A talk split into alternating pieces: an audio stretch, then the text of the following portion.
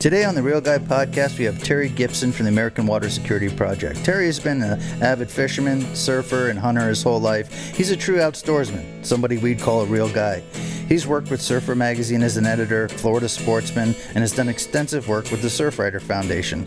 After Terry uh, experienced some serious health issues due to surfing in toxic waters due to sewage, he's dedicated his life to help clean up our waterways, and he's a true environmentalist and an all around real guy. I hope you enjoyed this episode as much as I did. This is Terry Gibson from the American Water Security Project. Clear the airways. The Lunker Dog is on the air. Are you ready? This is the Real Guy Podcast. Thanks for listening to the Real Guy Podcast. Special guest today, I got Terry Gibson. He's a real guy from the American Water Security Project. We've had Terry on the on the show before, and he was absolutely phenomenal. And after the big legislation that was just passed, I thought nothing would be more fitting than get Terry back on here. Terry, thanks for being on the show. Thanks for having me back, Jeff. So, you guys over there at the American Water Security Project, are you guys taking a little bit of a victory lap? I'm, I'm too bone weary to take much of a lap. I'd say a, a, a walk around the block. But uh, all right, so you're taking a victory walk. yeah, but uh, all right. Well, thank you. We did have a, a, tremendous session, and as Nyla Pipes pointed out earlier, I mean, victory has many successes, and uh, uh, victory has many success. Victory has many um, mothers and fathers, and it was a big team effort. A bunch of people from diverse communities coming together to support the Clean Waterways Act and the Environmental Accountability Act, and the governor signed them on the last day of the month, along with some other pretty strong pieces of legislation, and it's been the craziest year I've ever seen in the legislature in all my years of doing this. And, um, but yeah, everybody should be real proud of the legislature and the governor, at least in that context. Well, with with the legislation that was passed, what was um, American Water Security Project's? Um, what would you guys call your biggest win? And and and tell tell the audience what kind of work that you guys had to put into it to get a win. Man, um, I could write a book about this, but I'll. It's okay. We got time. so we worked primarily on the wastewater and stormwater components of the Clean Waterways Act, which is a 77 page bill, um, possibly longer if I remember correctly, mm-hmm. that addressed basically every point and non-point source of pollution known to man, whether it's you know agricultural in origin or urban in origin or industrial in origin, you name it. And so, um, but the, I think most people, any reasonable person, um, even the bill's detractors agree that that the wastewater and stormwater components were its strongest um, components, and that's really important because you know um, wastewater is just it's just so bad for the environment and bad for people. It's not just chock full of you know, uh, nitrogen and phosphorus and species of nitrogen and phosphorus that are superfood for harmful algal blooms it's full of contaminants too. It's I mean it's the reason why you get beach closures and everywhere. And so we're really strong. We're really um really proud of the legislation surrounding that. And you can almost think about the Environmental Accountability Act um, as its enforcement arm. And so one of the things that the Environmental Accountability Act does is it, it doubles or it increases the fines by 50% if you're spilling raw sewage or dredging and causing t- too much turbidity or you know dumping industrial waste into anything you know it really creates a, a serious deterrent a financial deterrent to um for to, to pollution and right. you know in the past especially with the wastewater utilities you know paying $10000 a day fine was just the cost of doing business on aging antiquated and failing infrastructure now right. it's fifteen thousand dollars a day per day until they fix it. That that might give them pause, you know. So um um you know we're just really in in the third component of that is there's a you know a, um, a grant program now just for wastewater infrastructure and it you know it, it hands out money in an organized and fair way where before it was every single member of the legislature would request money, and some people would get money, and some people wouldn't get money, depending upon their standing with leadership in the governor's office. Right. So it's a much more equitable way to go about um, allocating resources to people that, that really want to fix their their wastewater problems. None of this is going to be effective without the folks that are listening to this helping out and, and many other people. Um, we absolutely have to have uh, citizens raising hell at, on the local level and with the legislatures, making sure that we do septic to sewer conversions, that we that we get the monies into that grant um, fund to uh, to help local municipalities do septic to sewer conversions or fix their wastewater infrastructure, so that so, it's not all born on the back of the ratepayer. As it should. Right. Let me let me let me stop you there, Terry, because I want to I want to try to make it perfectly clear for the audience, and let me know that make sure I got it perfectly clear. So there's been money allocated, mm-hmm. and the money is sitting there. Now it's up to the general public to demand that that money be spent on the failing infrastructures across um, the state and the and the septic issues across the state, and then the outcry from the citizens will mm-hmm. then influence the amount of money being spent. Is that correct? The first part's not correct. Basically, what the legislature and the governor did this year was they they put an empty wallet in in the Department of Environmental Protection, and it wasn't quite empty. And we were on pace to get record funding for wastewater and stormwater infrastructure. Then COVID hit, and the governor had no choice but to go back and veto a lot of the um, the projects that received funding. And look, he vetoed a lot of his own projects. He vetoed a lot of the ones we really care about. Some of them were disappointing, but what he was afraid of is that the, you know the state's revenues because of the virus are going to disappear, and he'd come back in November, you know, and be way so deep in the red, he'd never be able to dig the state out. So he, he acted proact, proactively and and um, sliced off some of that budget. Um, you know, as we got to the third to last day of the session, really once the session ended, I mean, we were telling people we ran the table we got the policy that, that'll work, and we got record funding for this stuff, and we got even more funding coming from the feds. We've got this. We've got this problem solved. And then the virus hit.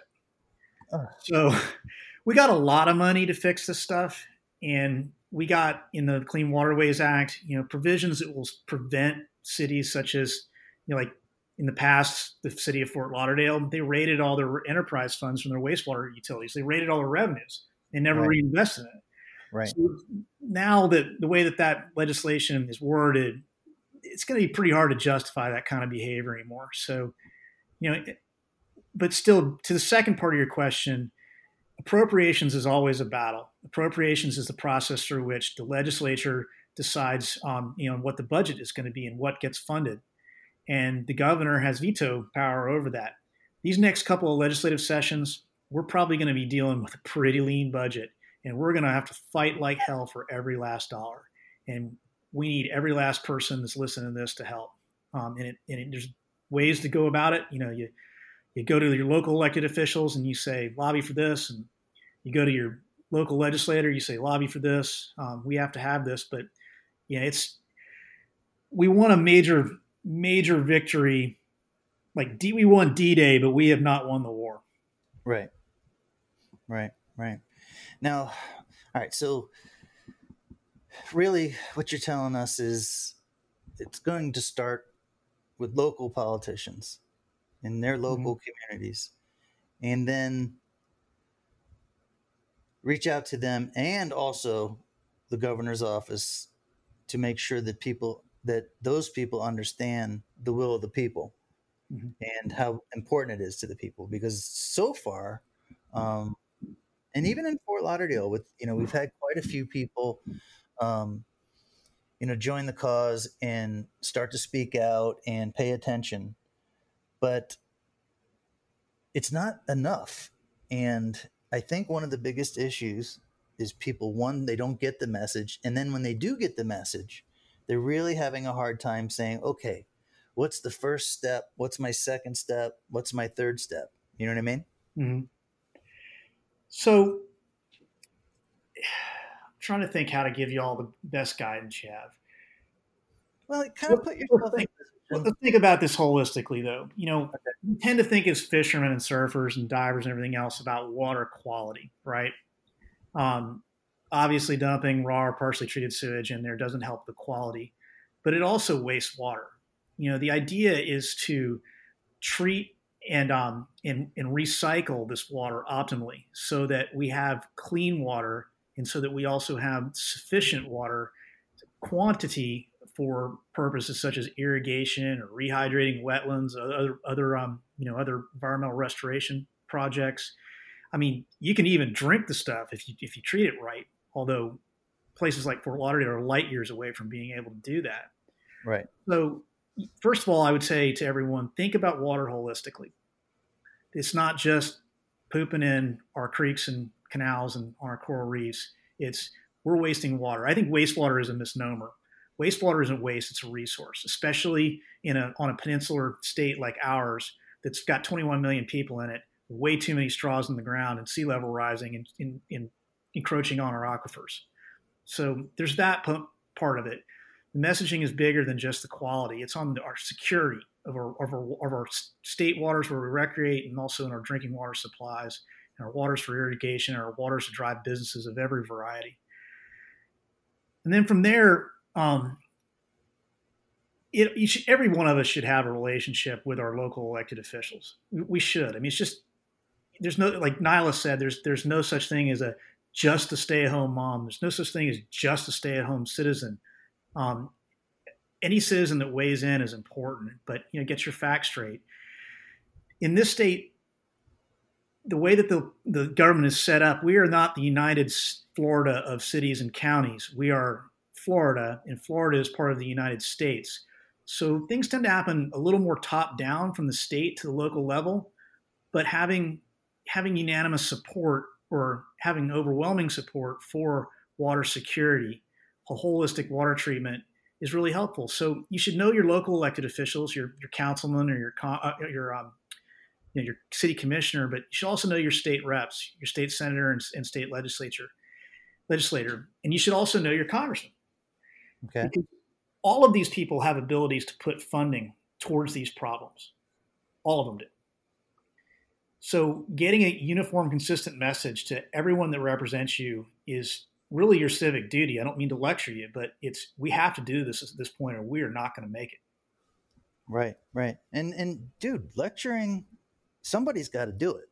Mm-hmm. And the American Water Security Project obviously is trying to lecture people, and then guys like me are trying to, um, you know, get that information out. So don't feel like you're lecturing people. People want to know this.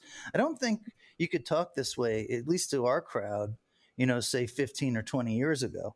Mm-hmm. But today's day and age, I mean, all you have to do is go and look at any canal in Broward, Dade, Palm Beach County. I can speak for those for sure, and just look in the canal system. And the new norm and what people are used to seeing is pollution coming from the sewers, coming from the drains, and then straight up plastic and debris. And we see things now that heck you would have called friggin' 911 for, you know, 20 years ago. And we just live with it. Yeah, what you're getting at is the phenomenon of shifting baselines. You know, exactly. um, you know, people people don't know what it looked like when we were kids. Um, you know, about 15 years ago, I got in a massive legal fight over my home surf break and fishing pier in Lake Worth Pier, where I grew up um, where they wanted to do an illegal beach nourishment project, a big dredge and fill project that would have destroyed that the surf there and the fishing and the reefs all around it. And that spot, whether you're a fisherman or a surfer, has always been notorious for its localism. If you're not from there, you're not never been fit, made to feel real welcome. And so I remember paddling out one day when you were, this this litigation was looming against the town of Palm Beach. And one of the old locals was giving some guy from Miami a hard time about surfing there. I'll make up a name here. I'm not going to use his name. I'll say, Chuck, are you serious?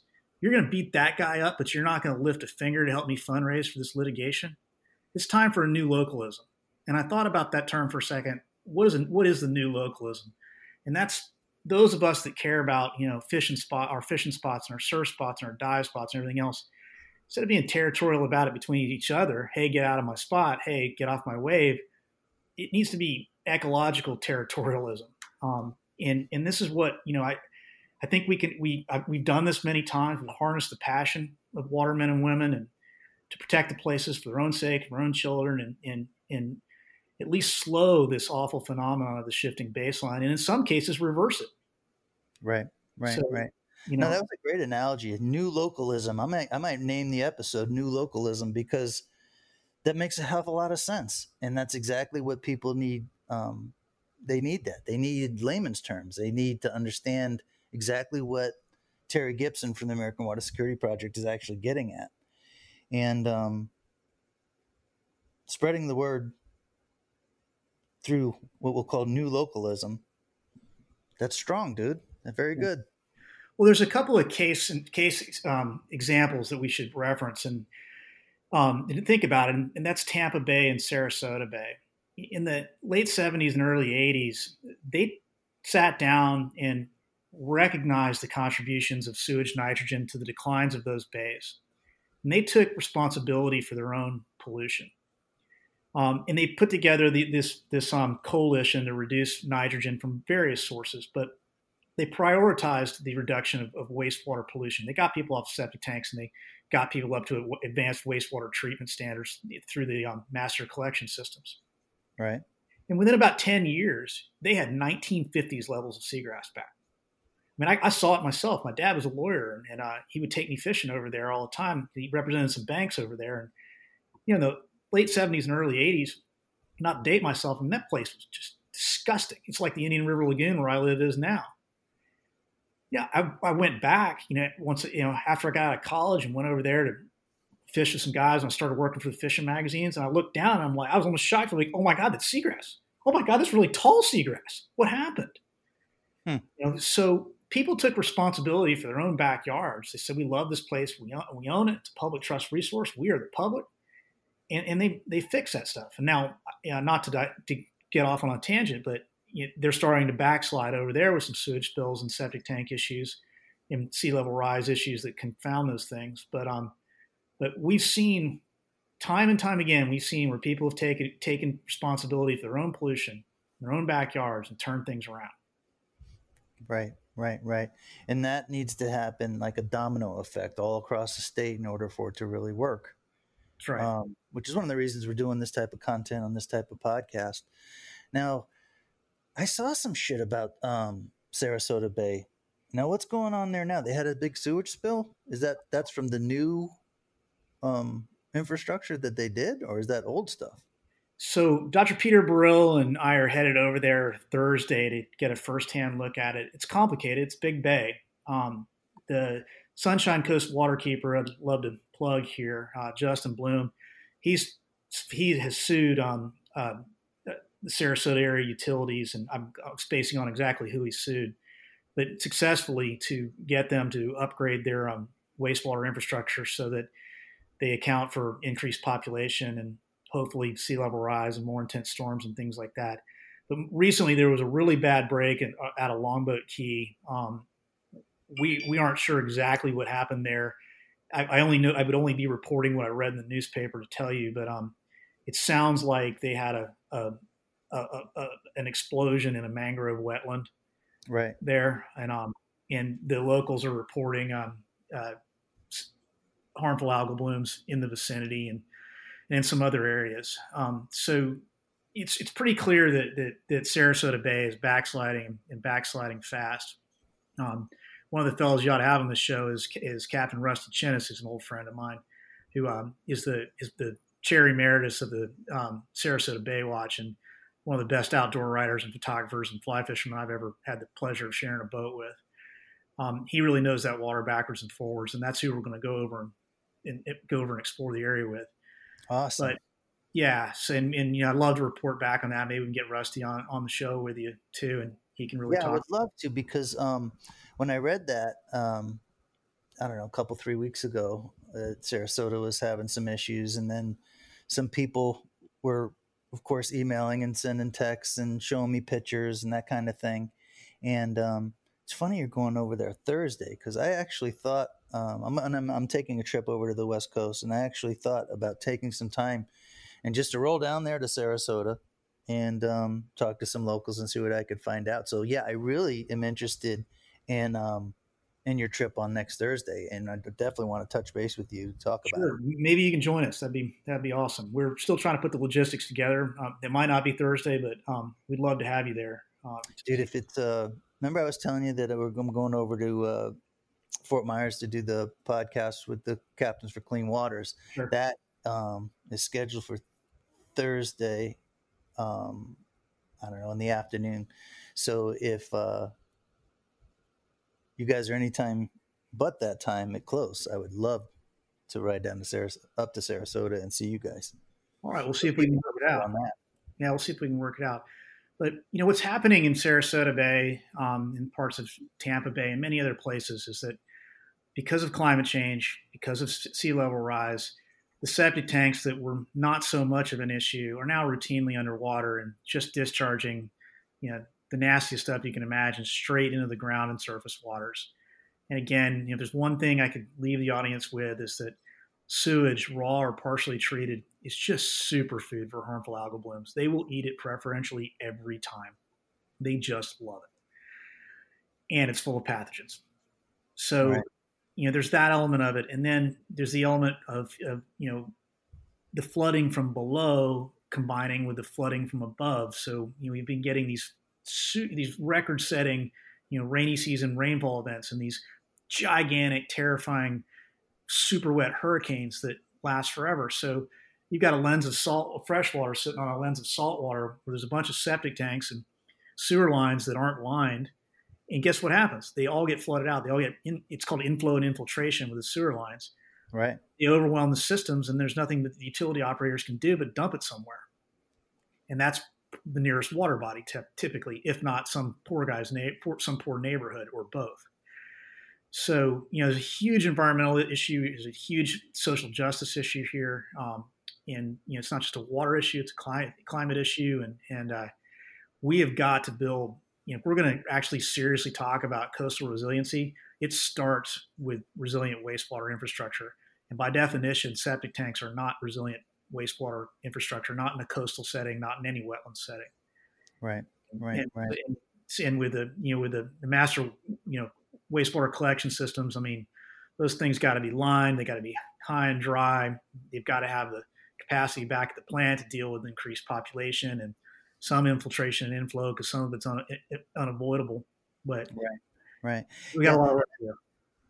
One of the one of the things that I'm going to try to drive home, um, you know, with everybody, um, and it's something that that that's a that's a common mistake, and I, I want to bring it up multiple times and I want to get your spin on it. What I find with a lot of our audience is they want to take out their aggression and frustration on the city officials that are sitting in there now. Mm-hmm. And I remember you coming to Fort Lauderdale after the major sewer leaks and um, sitting down with the mayor and listening to him. And you were one of the first persons that told me that he was actually pretty good. And then um, recently, I was able to get the mayor out on my boat um, just last week, and I took him around the canal system, and we talked about some simple, common sense things that would start helping cleaning up, um, you know, Fort Lauderdale. And I was pleasantly surprised on how receptive he was to some of the things. But one of the things that that I really learned is that a lot of these mayors, commissioner, city commissioners, um, and I'm sure it goes all the way up to uh, people in DC. A lot of these people just have no frigging clue mm-hmm. what to do or where the real problem is because they're just not um, familiar with the water every day. I mean, yeah. Fort Lauderdale is one of these places that if you don't put yourself out on the water, you can be in Fort Lauderdale for weeks and never understand how bad the pollution problem is here. Mm-hmm. And when I took the mayor out on the boat, is um, he knew there was pollution problems, but I don't think that he ever really got it until just now. I mean, he knew that he knew that the money was in, being invested back into the infrastructure over the years. He first thing he ever said was that, but I don't think he really got the water issue because he just don't never saw it. Yeah, I mean, there's a couple of things I'd say to that. You know, my native disposition is not that of a diplomat. Let me put it that way. I'm a fighter, and I'm as mad as anybody. I've been mad since I saw my first 10 pound bass dead in a pile of slime in Lake Okeechobee when I was like five or six years old. You know, I, have had a sense from earliest age that that the previous generations have stolen the quality of outdoor recreation and, and the ability to make a livelihood on the water from us, and they have. Um, not that our generation is held harmless in that, but um, you know, it's it's important though to channel that that anger and frustration and to go have a civilized conversation with your elected officials first. And I remind myself constantly, I've, I've never been, I, just, I tell this to myself, you know, how many people have you walked up to and punched in the nose and then had developed a long term, meaningful, and productive relationship later? Right. It doesn't work. You know, it just doesn't. Right. So, you know, there's a lot of groups out there that just scream and, you know, it, I, I just tune them out and so do most of the legislators. Um, yeah, you know, yeah, so. and, and, yeah, it's, it's self defeating to do that. Yeah. And I think if you're going to let your aggressions out and speak out, speak out to the constituents of that leader. Mm-hmm. Get those people, get as pissed at those people for not being involved or not being able to see what's going on or their lack of concern and efforts. And spend your aggression and your energy rallying the constituents rather than bashing the elected official. Yeah, that's right? right. That's right. I mean, you know, there's you know, there's a time and a place where you got to unelect somebody. And don't get me wrong, but right. you know, um, and I'm not a you know I'm not playing partisan politics here, and I don't want the conversation to extend beyond the the the the, the subject of of um, water here.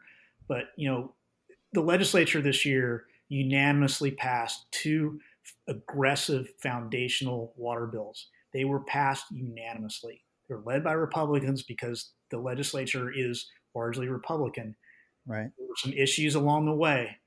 There were some tense discussions behind closed doors, but we got to the end of that process, and that process worked. And the governor signed it, and the governor was an integral part of of that entire process through Secretary Noah Valenstein, who's the Secretary of DEP, was there every step of the way and it was really amazing to see bipartisan, almost camaraderie and cooperation. Science rule the day. Um, calm, cool heads result in in good but never perfect um, policymaking and mm-hmm. record appropriations until we had to you know punt on that because of COVID. So um, again, um, you know, I don't mean to say anything partisan. The second part of that is is what you're doing in terms of getting Mayor Trantalis out on the boat like you said, you know, I went and met with him immediately after the system just exploded.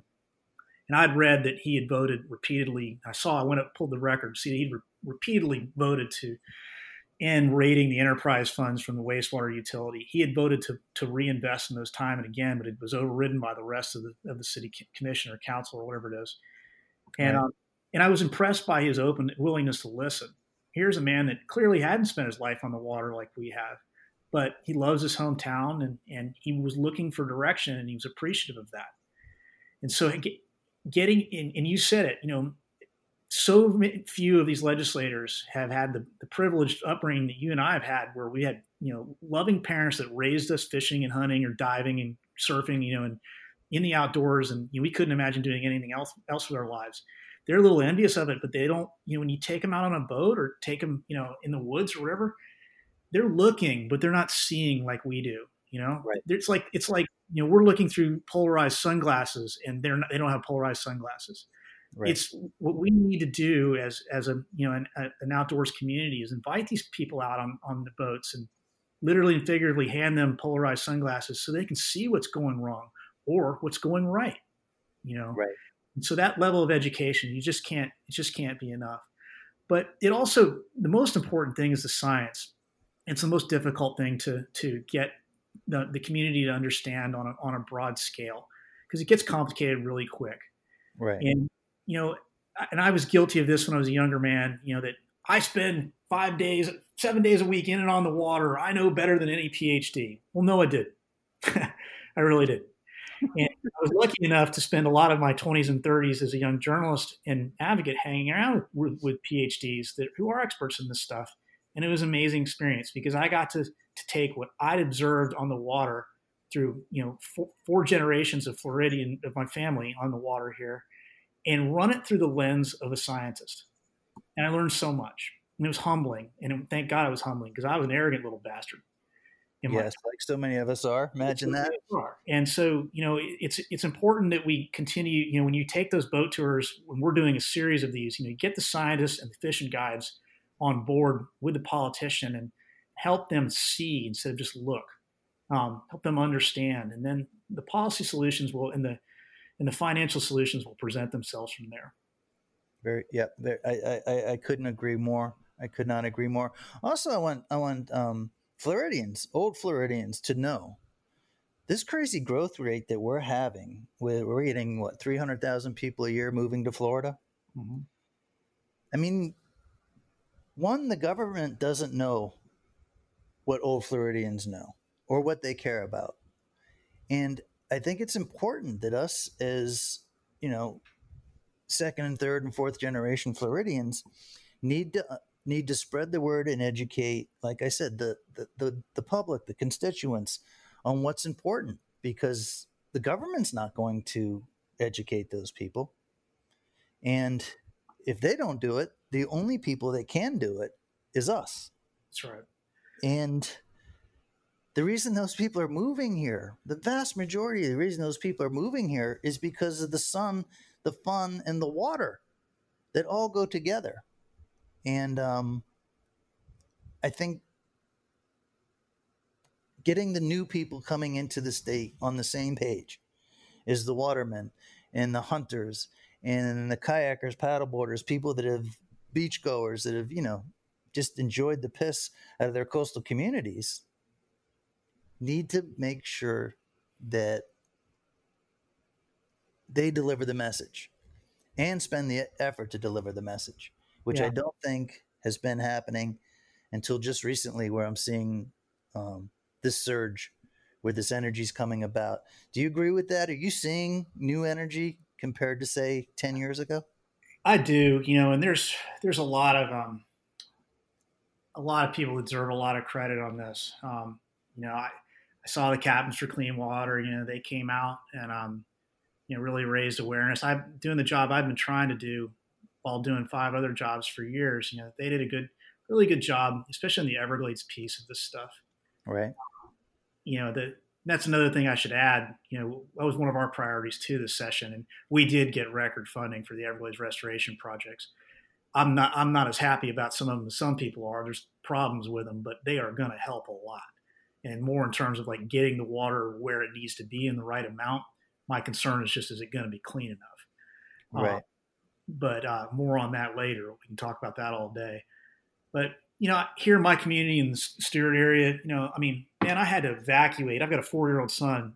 He's just turned four. Twice in the last four years, I've had to leave home for months on end because it's just too toxic for for the blue green algal blooms for for a young child to be around. Right. And the, the short version on what happens here is that um, that you know they open the locks in Lake Okeechobee on us. That algae comes down into the St. Lucie estuary. Most of this area is on septic tanks. It hits all that superfood and it just explodes, both in terms of you know biomass and, and toxicity. Right. So you know that that you know that that whole you know this community is just over it. South the, the, community in Southwest Florida is just completely over it. You know they're just they're just not going to take it anymore. Um, and that red tide that you know was that it impacted everywhere from Cocoa Beach all the way around to to the Panhandle. A couple, of, you know, during 2018. I mean, you know, we just can't sustain that. We just can't. And, and if anybody tells you red tide is natural occur naturally occurring, yeah, it is. Do you know what happens when you come to shore and you feed it sewage and other things that humans put in the water? It thrives and it doesn't go away.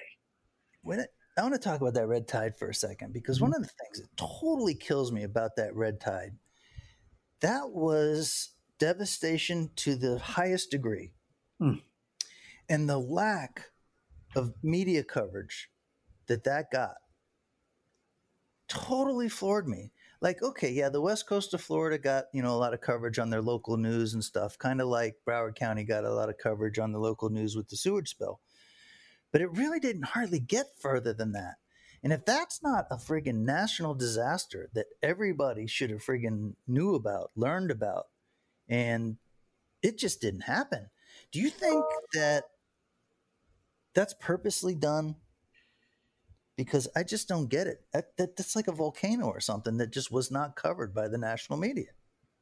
Well, it, it did get some coverage, and we pushed a lot of it. But and I, I think what happened there, Jeff, is um, you, know, you, you, you heard some groups, and I won't name them, you know, that kept, you hear, if I had a nickel for every time I heard it, it's naturally occurring, it's naturally occurring. We need to right. study it more. We need to study it more. I'm like, no, we don't. um, we know it's naturally occurring, but we also know that it loves land based sources of pollution, uh, sewage and other things. And the public knew that. I mean, we had a Irma go through here and, and cause sewage to be spilled everywhere, and then it exploded. I mean, the public knew that. And so some of these very people that have denied the, the linkage between land based sources of pollution and, and, and, fueling the, the, the, red tides, they stopped. They just stopped. They finally admitted it. And they should have admitted it 15 years ago. Right. that long, but at least they did. And the conversation became much more productive instead of, well, let's study it some more. Oh, let's put some radioactive phosphate tailings on it and see if we can kill it. And all these, you know, cockamamie suggestions, it became more like, let's stop feeding it. Right. That's the best thing we can do. So I do think there was a, a major paradigm shift there in terms of public perception and, and public policy. Yeah, I know that I know the public's starting to get it, and um, I just really think that um, you know, when there's a crisis like that and something that, you know, is rarely ever seen, that the whole country would know and understand it a heck of a lot better. Um, to me, it kind of feels like somehow or another it got shuffled under the rug. Not that nobody knew about it, but it wasn't, you know, this, it wasn't this huge eye-opening experience. People are worried about friggin' Australia burning down and places in the Amazon and so on and so forth. In the meantime, that happens right here in Florida, in the best beaches in the entire world. And I really don't feel like people understood what a crisis that that actually was and where it leads us today. Well, I, I, I disagree in the Clean Waterways Act, the Environmental Accountability Act, are evidence that the, the, people got it, so the legislators got it, and we got stuff passed. And the other thing I will say is this is not just a Florida problem. Harmful algal blooms are everywhere. You know, I didn't found the American Water Security Project to be the Florida Water Security Project. I've worked all over this country. You know, we work in half a dozen different states. We're most heavily deployed in Florida, but you know, the Great Lakes has this problem. Right. Carolina has the Pfiesteria blooms, which are you know th- those things will cause like flesh-eating lesion type things. Um, you talk to the watermen up there about that stuff. It's nasty stuff. Um, you know, blue-green algae is a problem just about everywhere. Um, there's all sorts of um, brown tides in Texas. I mean, I can go on and on and on. Right, right. Problem. So you know, people are people all over the country are dealing with harmful algal blooms in their own backyard, and so they're they're not. It's it's happening to me here, so why should I worry about Florida? Is kind of the thing, and this is why we're working not just in the state legislature but on the federal level. And if you don't mind me jumping to that for a second, please um, do. On on July July first, um, the what's called the Select Committee on the Climate Crisis. A Select Committee is um, a, a standalone um, committee and uh, Chairwoman Castor, Kathy Castor, is a Democrat from Tampa. She she chaired it, and they came out with a 550 page report with recommendations about how to deal with the, the causes and symptoms of climate change. And it's a it's a read, but a, a huge part of that is the um, is, is dedicated to water infrastructure and natural infrastructure, natural capital, and natural resources, aka where we fish and hunt and surf and dive. Right. And very proud that our organization had a lot, put a lot of input into that section. Um, it's really interesting to read it next to the Clean Waterways Act because parts of it read pretty much the same. And that is not an accident. That's because we had so much input in both of those things. And course, the Clean Waterways Act was driven by Republicans with Democratic agreement. And the Select Committee is run by Democrats with a minority of Republicans but with members from 11 very diverse states, with I think it's 15 members from from very different political ideologies, they all agreed that we need to do something about climate change in the context of our water infrastructure. There's total issue agreement on that. Maybe not how we pay for it or something like that, but they understand the problem and they agree on it. Mm-hmm. So, um, you know, we're working on now. We'll go, start working to to um, we'll go to the, the thought, well can't physically go to the authorizing and appropriations committees, but we'll start, you know, suggesting that all right, climate change is so controversial still, but y'all agreed on this in Florida. You agreed on it in this committee hearing. Let's fix our wastewater and stormwater. Let's you know repair our coastal ecosystems um, so that we are more resilient and and, um, and so we can take on these harmful algal bloom problems that have in common land-based sources of pollution everywhere. So we can take them on on a national level um, and, and get something done. Right, right. The um, well, we're into the podcast for about 40 minutes. Is there anything that I haven't asked you that you would like to um, that you'd like to, to talk about?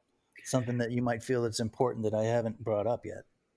Yeah, um, I'd like to talk to you about restoration strategies. You know, you've asked me several times, and I'm sorry Peter couldn't get on this call today about what you can do to repair impaired waterways like the Indian River Lagoon or you know, which are, y'all are dealing with in the in the in Broward area, or for that matter, Biscayne Bay or um, right. Sarasota Bay, or what you name it.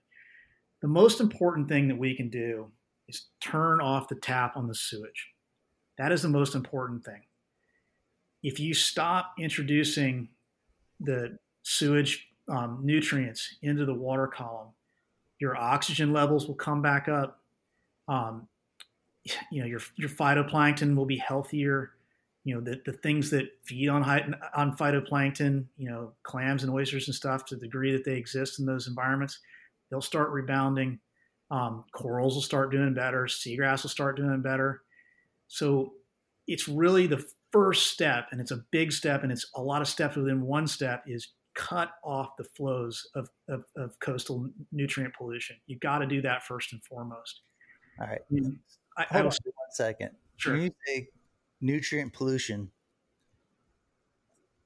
And correct me if I'm wrong, but basically that's the shit that we're pouring in the water as we're using our waterways as a friggin' dump. That's right. That's right. Okay. There's, there's a number. There's an, I'm sorry if I started talking like my science director, but right. Uh, so many people use that term nutrients. We were laughing about it um, on the boat ride with the uh, uh, Mayor Trantalis, and I was like, man, I wish you guys would just come out and say what the hell it really is because seriously, I mean, the everyday guy, they they get they start getting lost immediately when we start talking about nutrients. And yeah. We're talking about sewage. We're talking about the way we let our storm drains and shit just dump right into the water. Right, right. So yeah, I mean, we talk about land-based sources of pollution, nutrient pollution.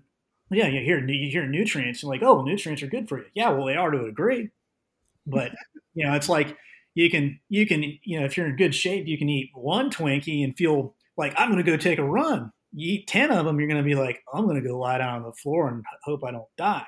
You know. so what we've done with our estuaries is feed fed them t- fed these these these Olympic athletes ten Twinkies all of a sudden and handed them handed them a Coca Cola to go with it. Okay. Right.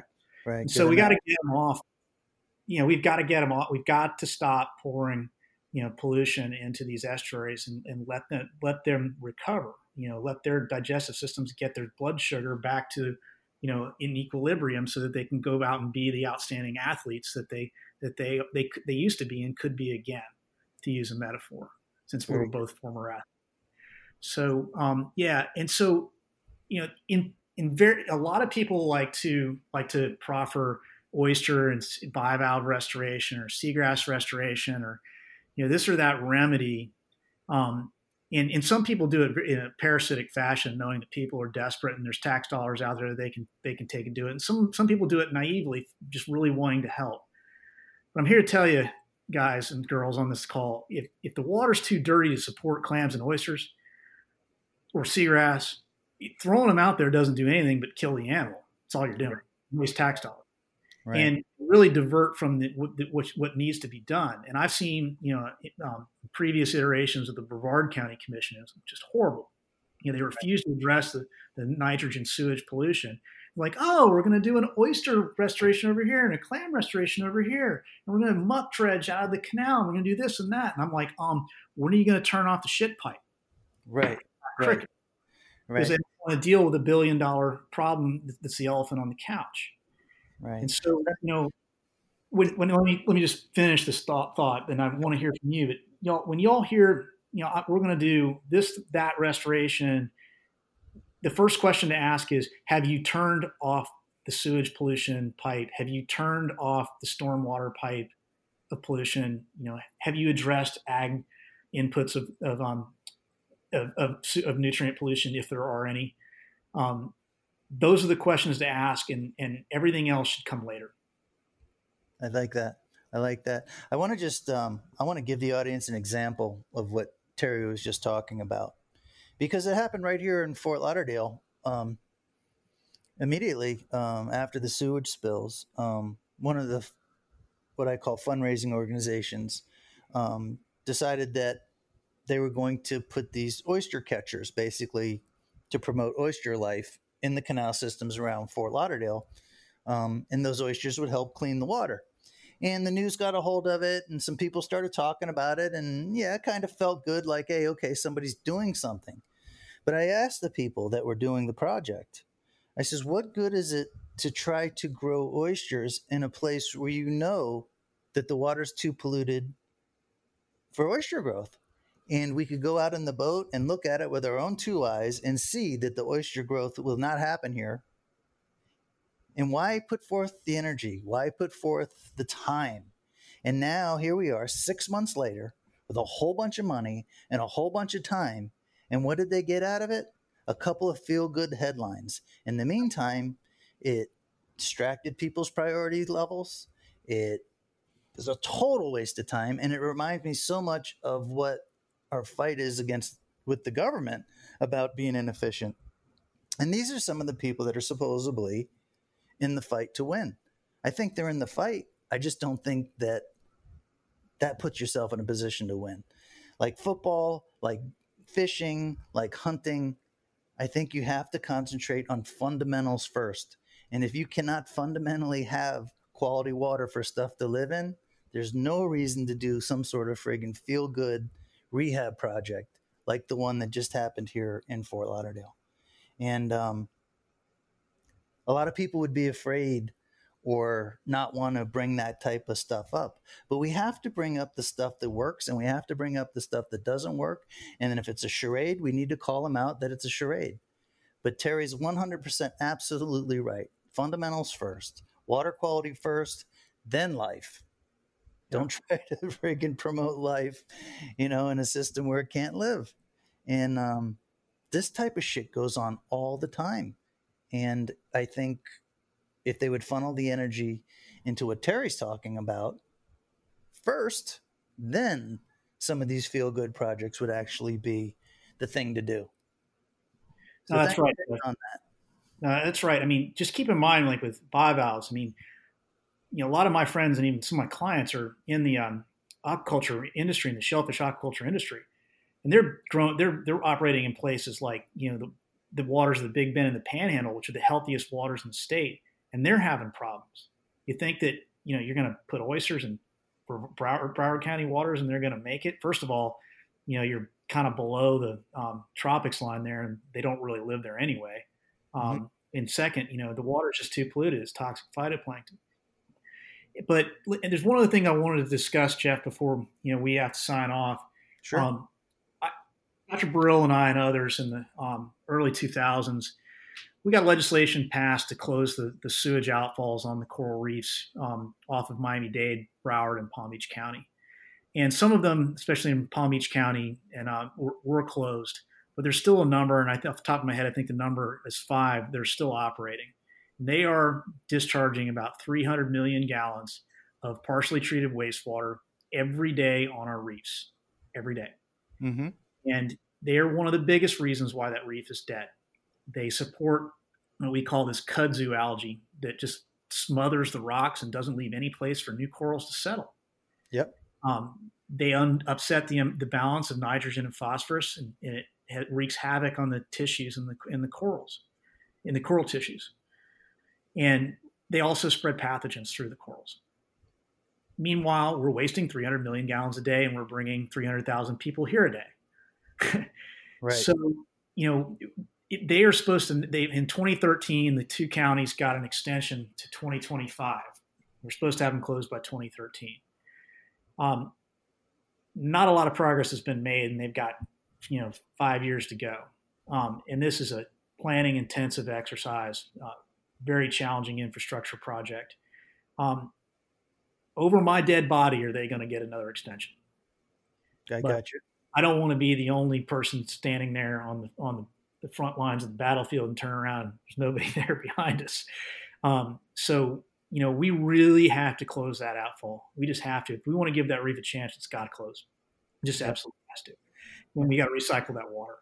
And so, you know, I'll be in touch with you, you know, as as action opportunities arise. But it's just unacceptable. I mean, that's third world country stuff, not not Florida, not the greatest nation in the country stuff. It's a joke. Right, And, and and to clarify what Terry's talking about, these are what we call the stink holes out in front of the. Yeah. Uh, we got one at Hollywood Beach and we got one in Pompano Beach, Mhm. and they wonder why they call this area of the coast the dead zone. Mhm. Well, when you're pumping that type of uh, sewage into the water, there's a pretty good chance you're going to have a dead zone, and that's what they call it here. Did you know that, Terry? Oh yeah, I've dove all of them. I mean, it's just, I mean, it's a, I've dove one end of this reef or the other, and it, you know, with- often with scientists, and man, it's just, that's just disgusting. I mean, Dude, devastated. yeah, it is. totally devastated. Anyway, uh, Terry, I want to um, I want to have you on the podcast. Um, I don't know every other month. Like I'm really interested in your trip over to Sarasota next week, and I want to pat myself on the back and pat you on the back because, and all the friggin' media that we hear on the news and stuff, how many times people say, "Well, you have to have the conversation." You have to have the conversation. You have to have the conversation. Well, Terry and I just had a conversation for 50 minutes and 53 seconds. So you can't put it on our shoulders. We are having the conversation and we hope you guys are listening. Terry, fantastic recording. Thanks for being on the Real Guy podcast. We know that the AWS project is just friggin' one of the best things that have happened in uh, the fight for clean water in a long time. And I think it's because of real guys like you that actually care. Thanks a lot for being on the podcast this week. Thank you, Jeff. Run that dog, pal. Good.